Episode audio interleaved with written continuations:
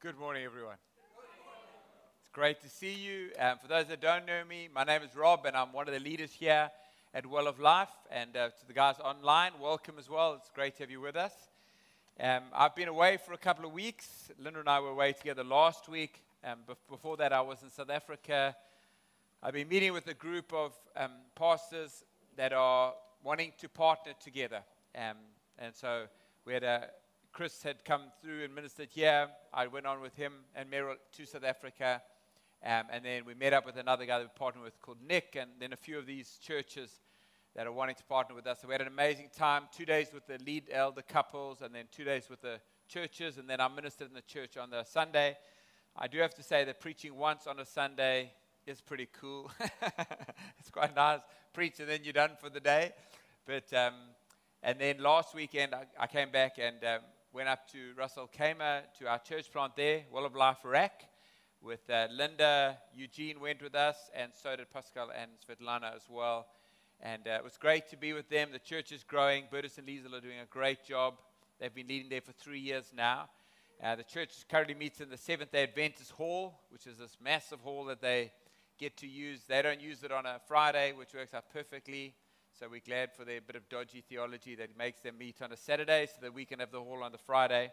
And then um, went through, uh, more than dodgy, I want to say, they went through on the, uh, after that to meet with a group of um, couples that they're training up to be leaders in the church, spent the afternoon with them, and then fought our way back through the everlasting Sharjah traffic, which never seems to die. It's like, um, it's like the worm in hell that just uh, eats away and keeps it forever what is with that place. And, um, and finally, uh, we're back with you guys here today, which is really amazing. And I'm excited because I get to preach to you today about your death. And uh, I, can I have a hallelujah? Your impending and approaching death. Um, actually, I'm going to be carrying on the series. I am preaching about death, but I'm carrying on the series through the book of Acts. And I'm in Acts chapter 9, which is this amazing passage about Saul meeting Jesus on the road to Damascus, um, uh, giving his life to Christ, coming and receiving the free gift of salvation that Christ offers that Dylan spoke about. Um, he's blinded, I think, symbolically to show actually what his state was before he comes to Christ. And then when Ananias lays hands on him, his, his sight is restored. It's like his eyes are opened for the first time. He was dead in the grave, and when his eyes are open, he's come to life again. And Paul has such a radical conversion that he goes from being this preacher, this killer, um, this, uh, sorry, this persecutor and killer, to a preacher of the gospel. And he's so um, passionate and so um, astute in his preaching that he actually ends up raising all sorts of enemies against him. And we're going to read this passage of scripture now, and you're going to see that in two occasions, Paul's life is threatened. They don't just say, like, I'm going to kill you. They literally put plans in place to kill him. And uh, I, want, I actually met with the elders about this on Monday before we, I actually decided, made the decision to preach on it because, you know, guys, we want to take the Word of God really seriously. And that means not just the content of what we preach here on a Friday, but how we get to the place where we preach that content. And the Word of God, the way that you go to the Word of God is that you let the Word speak to you. You don't tell the Word what it's going to say. And I have to be honest, if I was going through this passage of Scripture um, death is not the subject that would leap out from me as I was unpacking the scripture. So there are references there, and there are references in the passages around us. But it's not like if you were to come to me and say, This passage of scripture, this is what it's about, it's about death, I would say, Yeah, not so much. Um, but sometimes God takes a passage and wants to speak through it prophetically and gives a certain license. And so we still must hold to the boundaries that Scripture has in place around the subject matter. But I just want you to know that we've spoken this through, we prayed it through as an eldership, and we did feel like God was speaking this today. I want you to take this away from you today that you are dead already. And that your death, and I mean your, your physical death, when we go from this life, is actually a promotion to glory. And we are not to live in fear to death. We're not to shape our, our lives around the thing of, like, how do I keep myself from dying? And and build in such a way that this life becomes your preeminent preoccupation. And uh, so it might sound like it's not all that exhilarating and you would like me to preach on God's blessings, but this is where we're going today. Stick with me. Don't fall asleep. I was talking to Hannah this week, and she was saying she's visiting churches, and she said she was sitting in church because they stay up quite late on a Saturday night to socialize, and they go to church the next morning. And she said a friend was fell asleep while the guy was preaching, and she said to herself, "I wouldn't fall asleep when my dad is preaching, so I'm not going to do that to this guy here." So be like Hannah and don't fall asleep while I preach. Okay. Acts chapter 9, verse 23 to 30. When many days had passed, the Jews plotted to kill him. They made plans. They were scheming to kill him. But their plot became known to Saul. They were watching the gates day and night in order to kill him. But his disciples took him by night and let him down through an opening in the wall, lower, lowering him in a basket. When he, when he had come to Jerusalem, he attempted to join the disciples. And they were all afraid of him, for they did not believe that he was a disciple. But Barnabas took him and brought him to the apostles and declared to them how on the road he had seen the Lord who spoke to him, and how at Damascus he had preached boldly in the name of Jesus. So he went in and out amongst them in Jerusalem, preaching boldly in the name of the Lord. And he spoke and disputed against the Hellenists. But they were seeking to kill him. Not a very popular man, this. And when the brothers learned this, they brought him down to Caesarea and sent him off to Tarsus. In June 2002, which is nearly 20 years ago, in our church in Durban, one evening we had a prayer meeting, and a young lady came and joined us in that prayer meeting. She had come with a friend who was a member of our church.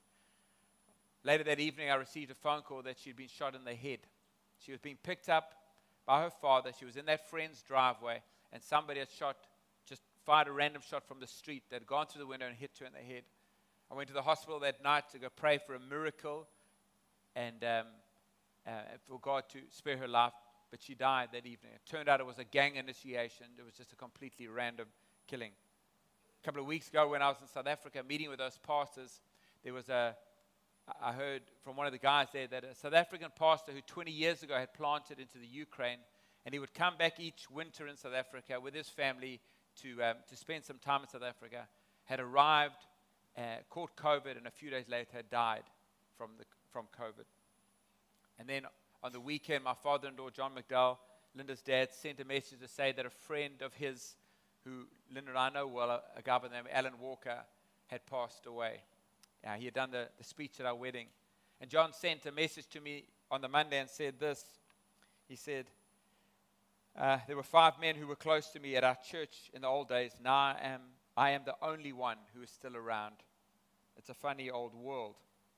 Last Friday, as you were worshiping or sitting in, while the word was being preached, while we were preaching on that side, Eugene, who was with us, received a message that a friend of his who's in another church in Dubai, 40 year old man, had a heart attack and died. See, death is all around us, it's an inevitable part of the life that we live in. Paul writes, and I understand the context is slightly different in Romans, and he quotes from, from, from the psalm and says this For your sake, we face death all day long. And he's obviously speaking about preaching the gospel. There's some sense to which we do face death all day long, it's around us all the time. In this passage that I read now and what precedes it and what follows it, there's death in every single one of those passages of Scripture. And maybe Paul had that in mind. He'd been saved for only a few months and he had faced two death sentences. He had been the one that stood holding the coats as Stephen was stoned to death. A man's life was taken from him. In the chapters that follow, Dorcas suddenly dies, and uh, um, Noel's going to preach on that in a few weeks. James is killed by Herod for political gain, and then Herod dies suddenly under God's judgment. In 2017, 57 million people died that year. And the numbers continue through the years 57.6 the year after, 58 million. And last year, 59 million people died. 59 million people. That's the population of the UAE dying five times over. That's every single person that you know in this country, every single person you work with, every stranger that walks in the streets, every, every crowd that gathers around, all that traffic that flows between Dubai and Sharjah and Abu Dhabi and all over the place. Every single one of those people dying five times over every single year. Death is all around us. George Ladd, in his book, The Gospel of the Kingdom, makes this point, and he says this everywhere one goes, he finds the gaping graves swallowing up the dying. Tears of loss, of separation, of, of final departure stain every face. Every table, sooner or later, has an empty chair. Every fireside is vacant place. Death is the great leveler. Wealth or poverty, fame or oblivion, power or futility, success or failure, race, creed or culture, all our human distinctions mean nothing before the ultimate, irresistible sweep of the scythe of death which cuts us all down. And whether the mausoleum is a famous Taj Mahal, a massive pyramid, an unmarked spot of ragged grass, or the unplotted depths of the sea, one fact remains death reigns. And death is, it is such a normal part of life on this fallen planet. But that doesn't mean that it isn't something that is profoundly difficult to face. Every one of those stories that I mentioned, every person that died in those stories, is a story also of an extraordinary amount of grief. In fact, I think one of the, the great tragedies of the pandemic that we've gone through is how it has impacted our ability to grieve and has damaged our understanding of the relationship between life and death and, and the way that death plays out within our communities. And maybe accentuated here in Dubai for us, where we are separated from um, our families that are getting older. They're, they're, normally not living with us here. I can remember some years ago, David, um, who we partner with in um, Sri Lanka, who's a really good friend of mine, lost his son Frank in a motorbike accident. And he phoned me and he said, Would you come over and be part of this? And, and, and of course, we, we, jumped on the next plane to go be with him. And there were others that came from around the world. And we drove up to New he was staying and up to his small home that he had in that, um, that uh, mountain town. And as we came into the home, um, Frank had been laid out, um, his body prepared and laid out on the table um, for everybody to gather around. And culturally, some of those things are difficult. Perhaps, I don't know what, what it, how you deal with things in your culture when it comes to death is different to what it would be like in my culture. But there is something about the community gathering around and not shying away from the fact that Frank had died. And mourning and celebrating his life and worshiping and praying together and encouraging and holding and strengthening. And we went from there, we took his body uh, and put it into the grave and stood around that and prayed. And, and uh, the, the, the, community processed the death uh, together with that family and with that community of Frank. It's so different to what happened to us through this time of the pandemic. Linda lost her mom um, uh, last year in June. She died of cancer after a struggle for um, a few months with cancer. The thing was, her, her mom was sent home to die and I know Linda's not the only one that went through this. I mean, we, we, Saj lost his brother during COVID. I mentioned earlier on that Sunny lost his, um, his dad. And I know others of you have lost family members during this time as well and couldn't be there in those moments. And uh, Flo had gone home. And um, like normally, what we would have done at that moment is Linda, get in a plane and go see your mom. Go to, go to her deathbed. Go have the conversations. Go say goodbye. Go hold her hand. God in his kindness had it that Flo was home and John was, Linda's dad was with her at the moment her life passed into the next life. But we watched the funeral on Facebook in our lounge here. Linda didn't get to say goodbye. The children didn't get to say goodbye. And, um, and it's, it's like it was abnormal. It's not right. You see, because deathbeds and funerals are sacred places. They're places we go to as communities to say farewell, to process what it means, not in a negative way, because it is terrible when somebody goes, obviously, but there is something else bigger even than that that is taking place that we're supposed to process.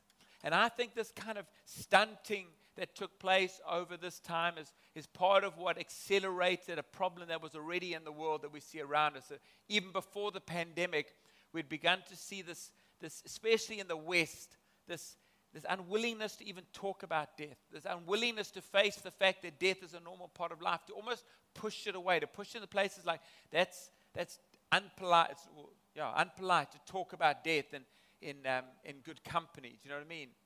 But what happens is during coronavirus, during the pandemic, the priority of staying alive, which is already moving up in the rankings all the time, moved to number one. Like the most important thing is just not to die. And we see it around us. Like, we'll take this rule, you can do that, you can do this. It doesn't matter as long as we don't die. Like, that's become the most important thing.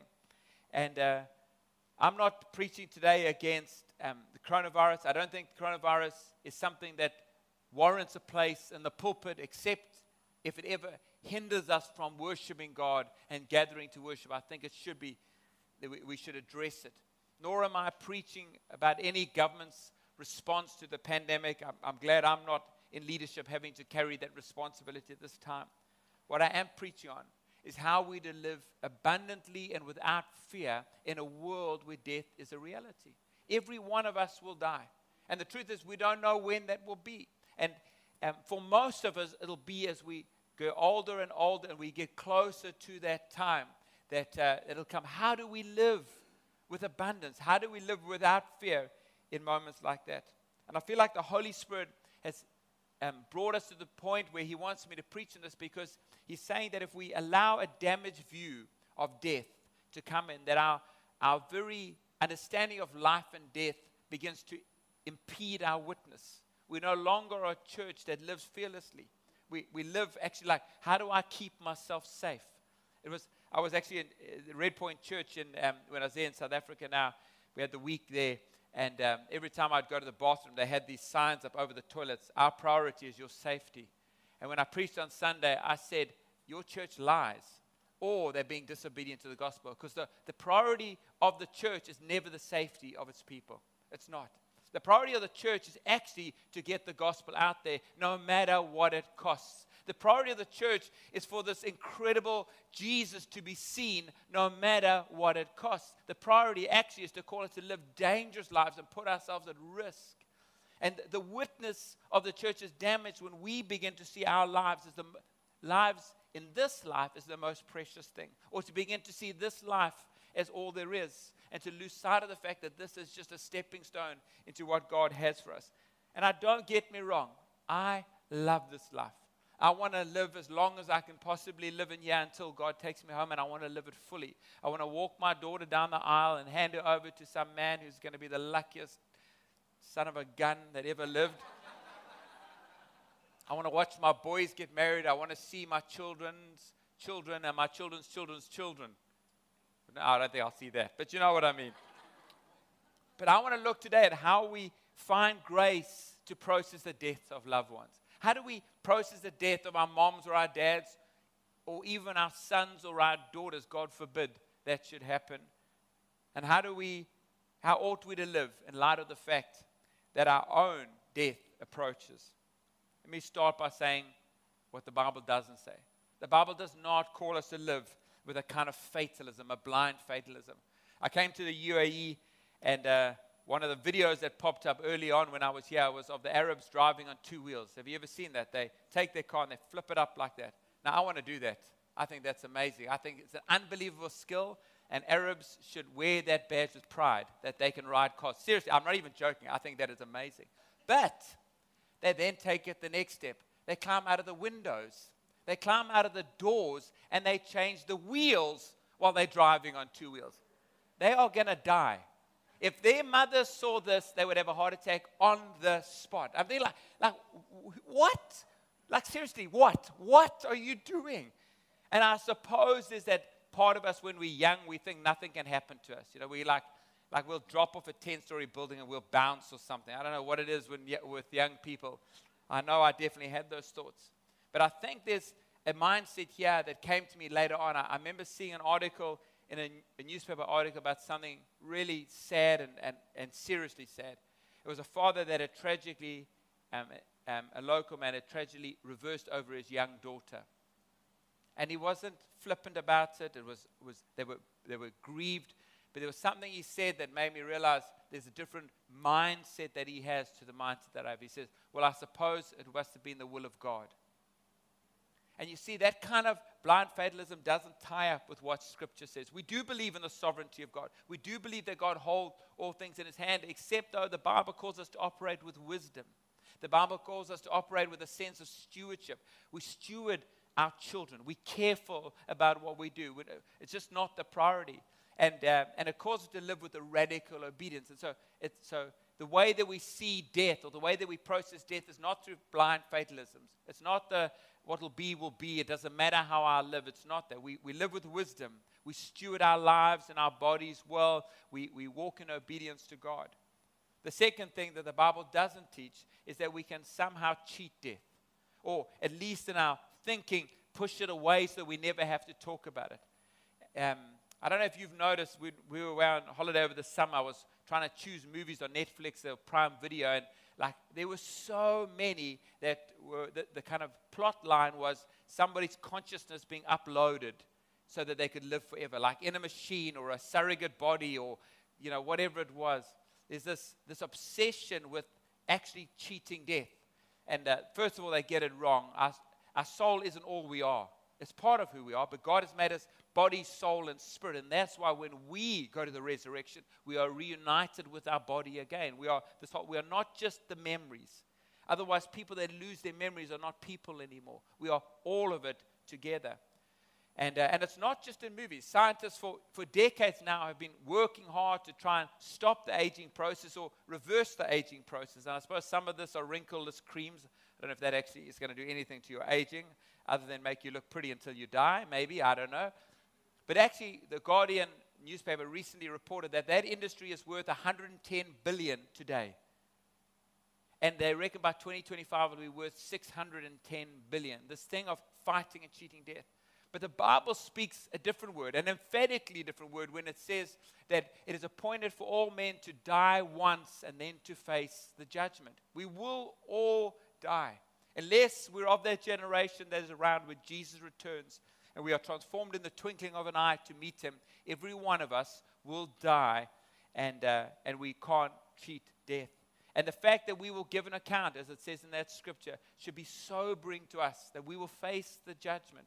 For believers, not the judgment unto damnation. And we thank God for the, the sacrifice of Christ. That means we're free of that fear. But we will give an account for the lives that we live. Lastly, what uh, the Bible doesn't teach is that we should just get over death, especially the death of a loved one, as if it was, that's just a thing, just move on from it. The death of a loved one is like, can be like a brutal assault. I have no concept of what it must be like to lose a child. I've got no, I don't know what it's like to lose a brother or a sister that you're really close to. Um, and so, but, but and nothing I say today is meant to diminish the reality of the feelings and the grief that you encountered if you've had to endure that. And as I've said already, I think it's the actually the, the, the, shortening of that process that actually does damage to the way that we understand life and death. It's like there's a healing work of the spirit in mourning that the, the sadness and the pain actually brings us to the place where we can we can actually live healed. I was listening to a grief counselor this week and the counselor was saying, You actually never get over the grief. Somebody asked him, How long does the grief last? And he said, and not he didn't, he didn't intend to be flippant in saying this, but how long will the person be gone for? And the answer is forever. Well, then, forever on this life anyway, you'll have that grief. He says, but you can live healed. And you see that God doesn't want us to live in a way that where the sorrow and the grief leaves us completely broken and hopeless. Because Paul writes to the Thessalonians and he says, Don't mourn the way the world mourns without any hope. There's something different about the way that we see death and the way that we see the death even of our loved ones. And so the Spirit and the Word comes to empower us into a mourning and a grief that is God honoring, life giving, actually, and, and gospel centered. And so we can live these healed lives. And so when we when we come to these moments of a family member dying, God wants to give us a different perspective. And I know that word seems so inadequate or inappropriate even to say when we're talking about the death of a loved one. Like, I don't need perspective, but nothing happens in a vacuum, friends. See, everything's got a context. And the, the moment that we have to work that thing through is the context of time, this past. And we think about those that, that, we, that we love that have passed away, we think about the memories we've had with them. There's, those things live on. There's a present as we process the grief and the loss, and it's real. Obviously, it's not, this is not, it's real. It's, it's, you can't even anticipate what it'll be before you get there. It's real. But then there's a future as well. There's the promises of God, of what He still leads us into. And um, it's the context, not just of time, but of the seen and the unseen, of the temporal and the eternal. I wonder how many of you, if you were honest, would say, Rob, I don't even want to think about it. Like the thought of that grief would be overwhelming for me just to even, I don't, um, some people don't, don't want to talk about death at all. Like if I, maybe some of you even crossed with me for talking about it today. You're kind of like, like, don't talk about death. You know, you spit out like, like, don't bring that rubbish into my world, into my home. Some people think that if you talk about death a lot, that you're going to end up dying. I'm convinced that my time is in God's hands, and, I, and, and actually there is something profoundly important for us to talk about. And not just the potential that someone we love will go. I want my children to process that with me. I want them to know that when I do go one day, and I hope it's many years from now, that they're not to feel one bit sorry for me. Not one bit. That God, where God has taken me, is where I've always wanted to go. And, um, and I, like I've already said, that God, you hearing me? I want to be here for a long time. So, but I don't want to live in fear that, hey, if I go, um, how will everything carry on without me? It will. Some of us are terrified by the prospect of our own death. We just keep pushing that further and further away. And, and you might say, well, Rob, who cares? Why? It doesn't matter if we push it away. We've got no control of when it happens. But the problem is that we, until we come to the place where we understand, we, we live in a, in a cage of our own frailty. There was a movie once called A Million Ways to Die in the West. Well, I'm saying there's a million ways to die in the West and the East and the South and the North. It's like, it is, there, we are so fragile. Our life light is fragile. In a, in a moment, it can be taken from us. And what happens is, the book of Hebrews says, we end up, our fear of death keeps us in a lifelong slavery. That's the word it uses, lifelong slavery. And as we get older, we get closer to that thing. The potential is that we become increasingly fearful about what's before us. Now, some of you, most of you are so young, you haven't even contemplated this reality, but some of you are so stubborn that you haven't contemplated the reality of your own mortality as well. Like you go to people and you say, Have you asked yourself what happens to you at the end of your life? They go, No. I remember the one time I'd heard this evangelism technique that you go to somebody and you say, What would happen to you if you died right now? And so I was out playing golf the one day and my, I had a caddy that was carrying my bag and I said to the caddy, I turned out, I about hit my shot. I said like this on the tee box and I turned to the caddy and I said, What happens if you die right now? And he turned around like this. he thought he was, I was warning about a, a shot coming at his head. We don't even want to answer the question because we think, well, that's for another time. But actually, it's for this time. And I think one of the gifts of growing older is it strips away any sense of our mortality. We're reminded actually that we will not live forever. I will not see my children's children's children. As much as I would love to see that, I will not see that. And we don't live forever. I've, over the years, Linda and I have watched our parents get older while we've been living in Dubai. And you know, when you're away from somebody and you come back only like every year or every second year, you see things that perhaps you wouldn't see if you were with them all the time. And I remember flying in a number of years ago, and my mom and dad came to the airport to pick me up. And as we were driving to their house, I was staying at their house that evening, I, I remember thinking, yeah, my dad is not just old, he's frail now. And that was like eight years ago. Since then, he has He's been, he's been diagnosed as diabetic. He's, he's got all sorts of things. He's, he's been suffering from dementia for the last two years. It's, they, say it's, it's not for the, for the weak to get old. It's a tough gig. My mom's 78. My dad, because of his dementia, can't stay with her. He has to stay in a home where there's nursing care. My mom feels the loneliness of him not being present. She feels her own age. She has to do everything herself. She doesn't have the, the, the she was she isn't as sharp as she felt she was when she was a young woman. Things it gets harder along the way. Ecclesiastes chapter 12 speaks metaphorically about this process of growing older and actually calls these days evil days. Uh, when you read the book of Ecclesiastes, you've got to read it from the perspective that Solomon's writing with this overarching purpose that we recognize that God is the most important thing. Do you know what I mean? Like, and living for Him is the most important thing. So everything else if it's taken without God, it's completely futile. And so when he calls getting evil, the old evil days, he means that on the days of our youth, which are amazing when you can, you know, you can, you can bounce off, you know, you fall off the first story building. I used to, we used to play games in our back garden. We used to jump off the roof of a house and like, you know what I mean? And you bounce. It's amazing. Doesn't happen now. If I jumped off now, my knees would end up in my ears. He says this Remember also the Creator in the days of your youth, before the evil day, days come and the years draw near, of which you will say, I have no pleasure in them. Before the sun and the light and the moon and the stars are darkened, and the clouds return after the rain. In the day when the keepers of the house tremble, and the strong men are bent, and your grinders cease because they are few, and those who look through the windows are dimmed, and the doors on the street are shut, and the sound of the grinding is low, and one rouses up at the sound of a bird, and all the daughters of song are brought low. They are afraid also of what is high, and terrors are in the way. The almond tree blossoms, the grasshopper drags itself along, and desire fails, because man is going to his eternal home, and the mourners go about the streets. Before the silver cord is snapped, or the golden bowl is broken, or the pitcher is shattered at the fountain, or the wheel broken at the cistern, and the dust returns to the earth as it was, and the spirit returns to God. There's a picture here of us growing older and coming to the point where water, which is a picture of life, when it speaks about the bowl or the pitcher or the, the cistern breaking and the water being poured out, is that point where our life comes to an end.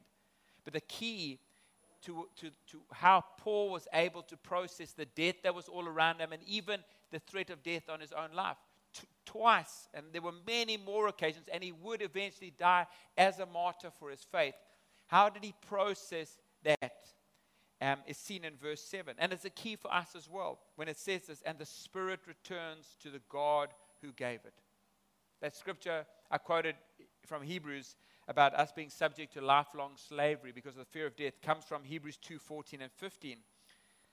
And says this, and it's actually it's a, it's a liberating scripture. It says, Since therefore the children share in flesh and blood, that's you and I, Jesus likewise partook of the same things. He became a man, that through death, his sacrificial death on the cross, he might destroy the one who has the power of death, that is the devil, and deliver all those who through fear of death were subject to lifelong slavery.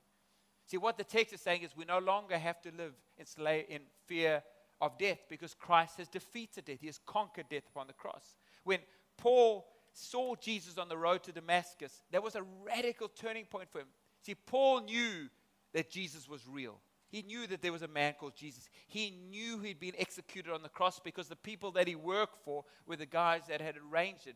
He knew that he'd been stabbed in his side and that blood, blood and water flowed out this side, evidencing the, the, um, that he was dead. He knew he had been put in a tomb. He'd heard the rumors that the, that the disciples were falsely spreading, in his view, that Jesus had been raised from the dead. But then he met the risen Jesus on the road. This Jesus that was dead is alive. And Paul understood it was, a, it was this cataclysmic encounter. And it should be cataclysmic for us as well. It's the fork in the road of like, like what are we going to do? Are we going to accept the fact that death no longer has dominion over us? And therefore, we, we see this life completely differently. That passage of scripture uh, no passage of scripture, that quote that I read to you earlier from George Ladd, that finished with death reigns, continues, thank goodness, and says it like this Apart from the gospel of the kingdom, death is the mighty conqueror. Apart from the gospel of the kingdom, death is a mighty conqueror before whom we are all helpless. We can only beat our fists in utter futility against this, uh, this unyielding and unresponding tomb. But the good news is this Death has been defeated. Our conqueror has been conquered. In the face of the power of the kingdom of God in Christ, death was helpless. It could not hold him. Death has been defeated. Life and immortality have been brought to life. An empty tomb in Jerusalem is proof of it. This is the gospel of the kingdom. And so, friends, we don't live under the shadow of death or, the fear of death holding us in slavery. Um, when I was in India a number of years ago, I, I, I, there was this um, snake charmer there, and he convinced me to put a cobra around my neck and have a photograph taken, and I'll share that with you at some point. But there I'm standing with this cobra, holding his head quite tight, I have to say. I didn't want him to turn around and say, Hello, Rob, like this. But the only reason that I would ever do that is because he had told me, and I really pray this was true, that the venom had been taken out of the cobra. So I could put him around my neck. The thing that normally Matt would run away from screaming in terror, I was able to put comfortably around my neck because it had no sting. In 1 Corinthians 15 55, Paul says this, O death, where is your victory? O death, where is your sting? The sting has been taken out by Christ. So we don't have to live in fear of death. We see death in a completely different way. The death of our loved ones, friends, and our death. We don't cling to life desperate, like, like if this goes, I've got nothing. If even our loved ones, you see, even our loved ones are not everything. They're, not, they're, they're unbelievably precious to us, but Jesus is more precious. And we know because of his promise that if they belong to him, we'll see them again. What does that mean for us today? Two points in our land. Gee, death is not the end. Romans 6, verse 8 says, Now if we have died with Christ, we believe we will also live with him. Paul saw Christ alive on that road. He spoke to him. And so he understood that if I have come to Christ, if I die with Christ, I will also live with him. So throughout the New Testament, death is referred to as falling asleep, or Paul does, at least on a number of occasions. What happens when you fall asleep? You wake up again. And where do we wake up? We wake up in the glorious, eternal presence of God. And so death becomes not something to be feared, but something of a necessary doorway that takes us into the presence of God. And our discipleship guide, we've divided this into three sections our salvation past, which is the finished work of Christ, that when we came to Him, we received a new identity as sons and daughters. Our salvation present, when we working out our salvation, becoming more like Christ each day, dealing with the sin and putting to death the flesh. And then salvation future. There's a part of our salvation we don't get to experience in this life. And death actually opens a door to us getting there. The, the, it's the doorway for us to experience the rest that God invites us to enter into. To get to the place where we no longer battle with flesh and everything, uh, with flesh and everything that causes sin is done away with. When we're in the, the unhindered presence of God, no veils, no looking through a glass dimly, and we have received our resurrected body death is not the end. Actually, for us, friends, it is the step. The Bible actually speaks about it as the hope, our great hope is what is to come. And so instead, and this is why I say, when one day I do pass from this earth, and I hope it is many days from now, but whenever it is, don't feel sorry for me. That I am in the place f- more full of life than I've ever been. Lastly, death around us is, is a great reminder. In Psalm 39 and verse 4, Paul says, Paul says, David says, Oh Lord, make me know my end. Make me know my end, that my life doesn't go on forever in this life. And what is the measure of my days? Let me know how fleeting I am. We are not in control of the number of our days.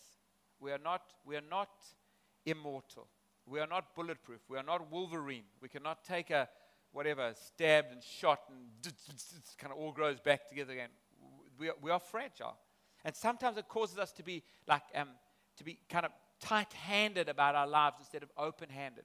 What do you want to use my time for, God? What do you want to do with my life? Psalm 139, verse 17 says, All the days ordained for me were written in your book before one of them came to be. See, I'm persuaded of this. Whether my life is long or my life is short, if I'm walking in obedience to God, I will not live one day longer nor one day less than the life that God has ordained for me.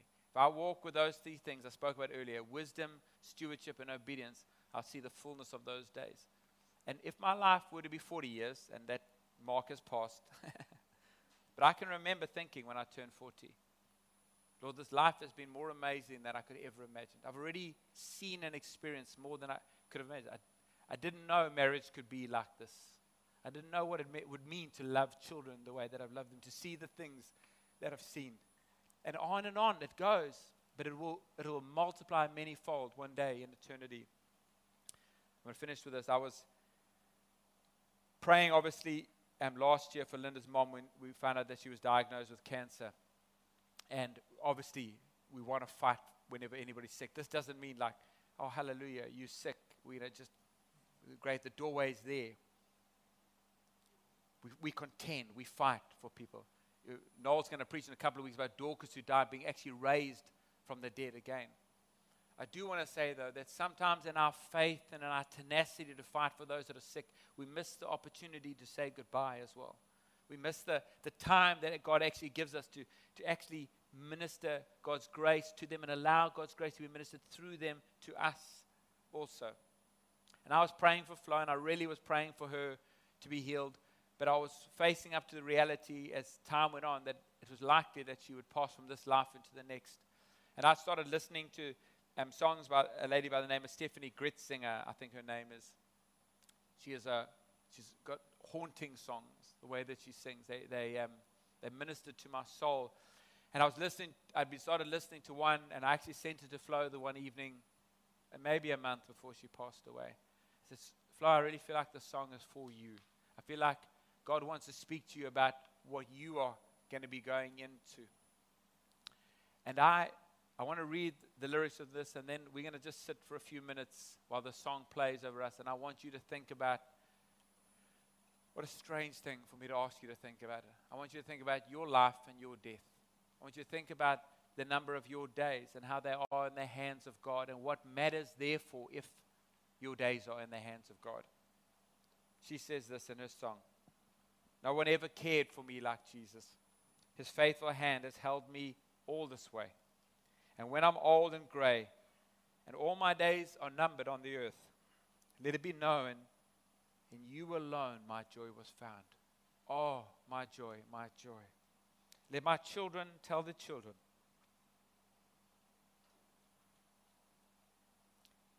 Let this be their memory that all my treasure was in heaven and you were everything to me. You see, the thing that comes when we face the reality of our mortality is that we understand that what survives is Him. That He's the faithful one whose faithful hand will carry us to that day. And that our testimony needs to be that my treasure was in heaven, not here. I didn't bank everything here. I didn't live for everything here. I lived for the life that was still to come. I believe Flo lived that way. I believe her treasure was in heaven. I believe in the end, she stepped across that threshold. And I'm sure it's true of the loved ones that you have lost over this time with great joy to meet her Lord and Savior. Won't you play that for us, please?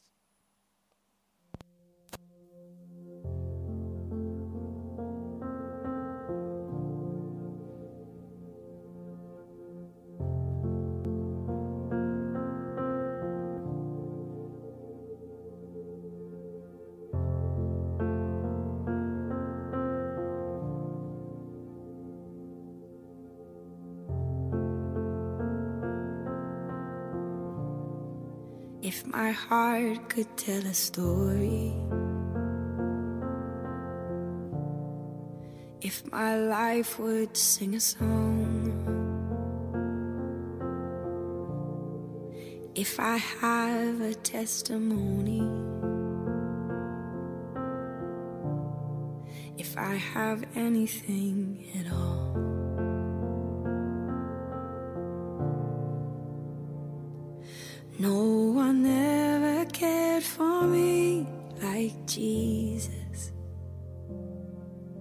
His faithful hand has held me all this way.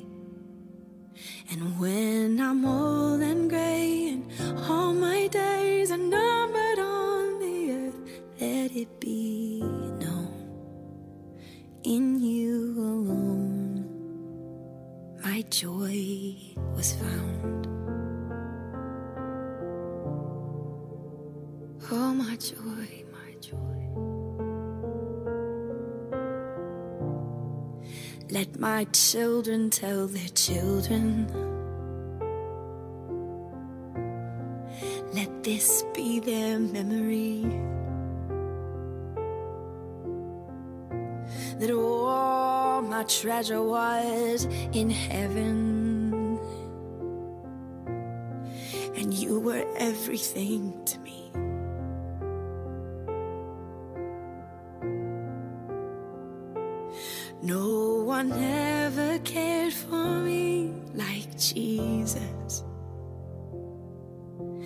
faithful hand has held me all this way. And when I'm old and gray and all my days are numbered on the earth, let it be known in you alone my joy was found. I found my joy.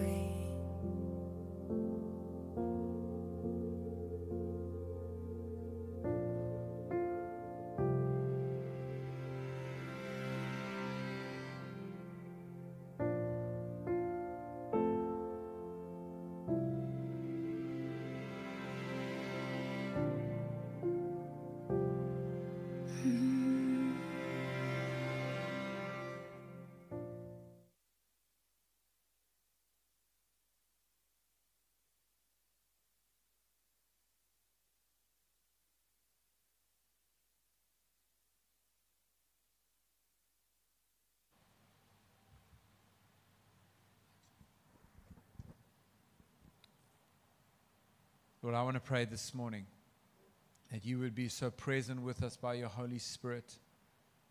I want to pray first, Father, that you would minister to those who have walked through this grief of losing loved ones, not just in the last 18 months, Lord God, but we know that um, how that grief lingers. And I, and I pray, Lord God, for those that have even lost loved ones years ago, Lord God, that are needing your healing touch today that you would come by your Holy Spirit and comfort them and strengthen them and fill them with a sense of your hope and the wonder of the gospel, Lord God. Thank you for your healing, restoring power, Lord. Father, I also want to pray for all of us that are followers of Jesus Christ. That as we hear your word spoken out this morning, that our hearts would respond where we have shrunk, Lord God, where we have begun to value our life above all else, our safety above all else, or the safety of those that we love above all else. Father, we would open our hands again. That we would say, Lord God, that we are already dead and we have been raised to resurrection life. And that what we face when we go from this life to the next is not death the way that we understood it before, but just a passing on from one life to real life, Lord God. I pray that you begin to shift our, our understanding and our hearts, whether we're young or whether we're old, Lord God. We stop seeing this life as what matters and the next life is something to be thought about later. But we live in the reality that the life to come is invading this life, this time frame now, Lord God. And we live for what you've called us to. That we live radically and fearlessly and for you, recognizing that our lives belong to you. And lastly, Lord God, I want to pray for those that don't know your Son as their joy. They don't have Jesus as their everything. That live under that, that, that shadow that death casts because they don't know when they pass from this life to the next what they will encounter. There's no promise of future life, only the promise of a future judgment. And friend, if you're in that position, my prayer this morning is that you would come to salvation in Jesus Christ. It's been shared so many times already this morning that it is not a ritual, it's not a, um, um, a denomination or a, or a religion. Coming to Christ is a surrender of our will. It says in Romans that all who call upon the name of the Lord will be saved. And my prayer this morning is that you will call upon the name of the Lord and you'll say, Jesus, save me. Jesus, save me. I believe that you died and were raised from the dead and live forever and are seated on your throne. I believe that in your death you bore my sin and the punishment my sin deserved so that I could be forgiven.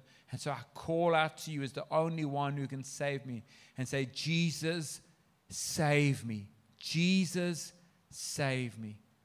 And friend, if you've prayed that prayer this morning, as I've declared that, or if you want to pray that prayer, why don't you come and speak to me after the meeting? It would be my greatest privilege to talk that through with you and to pray with you about that for the rest of us. I pray that something of the weightiness of the Spirit in this moment would be upon your life, not to bring us down. The facing of the fact that we've died with Christ and are raised again is a liberating reality. And I pray that you would walk in the fullness of that liberty in the days, weeks, months, and years ahead. In Jesus' mighty name, I pray. Amen. Amen. God bless you guys.